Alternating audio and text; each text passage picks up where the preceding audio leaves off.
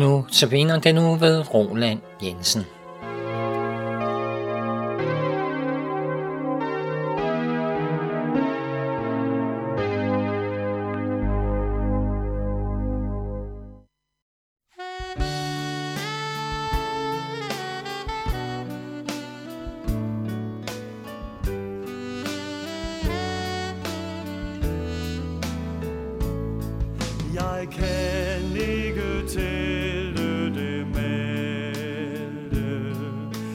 Tegn på Guds godhed jeg fik Som du trupper så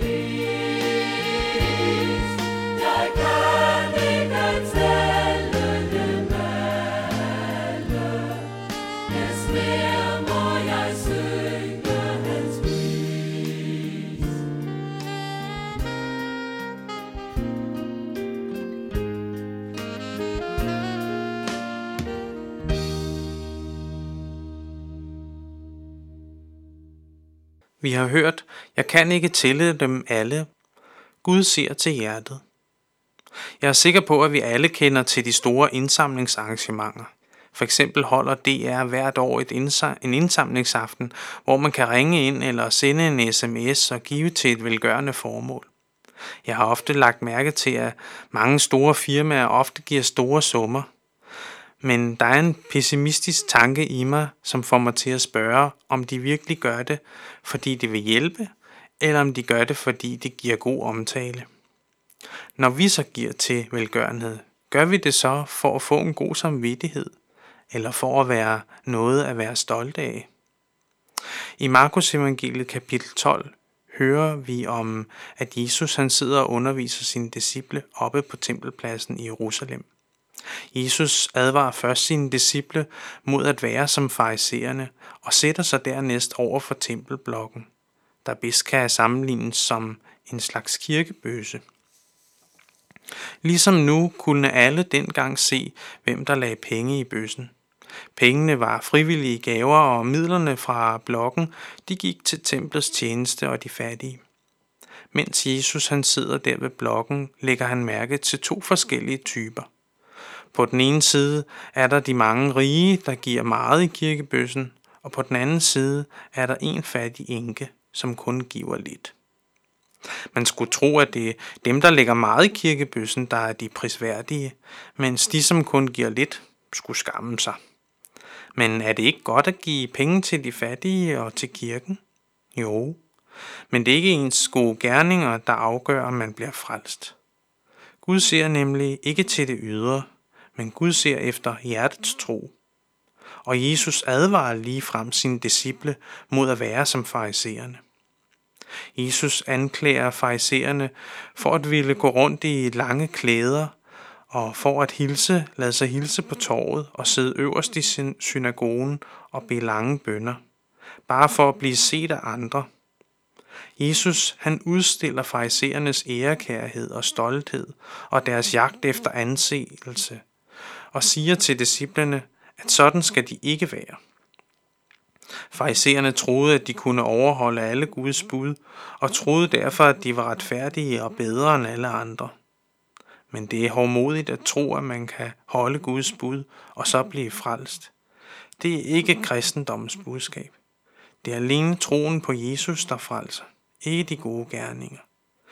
Hvis vi, tror, hvis vi tror, vi bliver frelst bare ved at være et godt menneske eller donere en masse penge, ja, så bliver vi på ingen måde frelst.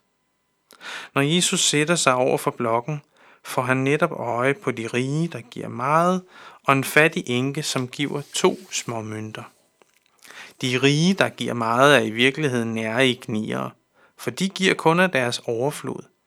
De havde alt, hvad de skulle bruge, og mere til, og så kunne Guds rige ellers bare få det, der var til overs. Deres mange mønter rasler ned i tempelblokken, og det må have tiltrukket en del opmærksomhed. De ville nok også gerne have, at folk skulle anse dem for gode og gavmilde givere. Men de gør det, fordi de ønsker menneskers ros. Nok giver de mange penge, som hjælper tempeltjenesten og de fattige, men deres hjerter er ikke rettet mod Gud, men mod dem selv. Lyden af to småmønter, der slår imod tempelblokkens rør, ville ikke have lyttet meget, men ville nærmere blive overdøvet af byens larm og støj.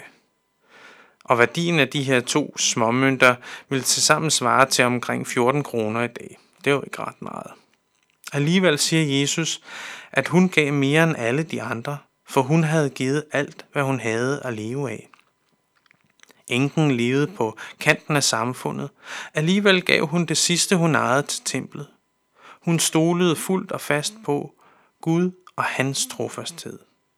Hun havde ikke en ydre prangende tro, men en indre levende tro, der ikke så ud af meget. Men Jesus kunne se hendes tro, for Gud ser ikke som mennesker ser. For mens mennesker ser på det ydre, ser Gud på hjertets tro. Hjertets tro er det afgørende, og vores tro skal være ligesom enkens. Det afgørende er den indre, levende tro på Jesus Kristus som vor Herre og Frelser. En tiltro til Guds trofasthed. Når det er vores livs udgangspunkt, så kan vi give til velgørenhed, ikke for at vinde anseelse hos mennesker, men for at give ud af det, vi har fået af Gud, i taknemmelighed til Gud og i kærlighed til vores næste. Amen. Vi skal nu høre, hvad skal jeg give min frelser, sunget af IM og LM strengekor.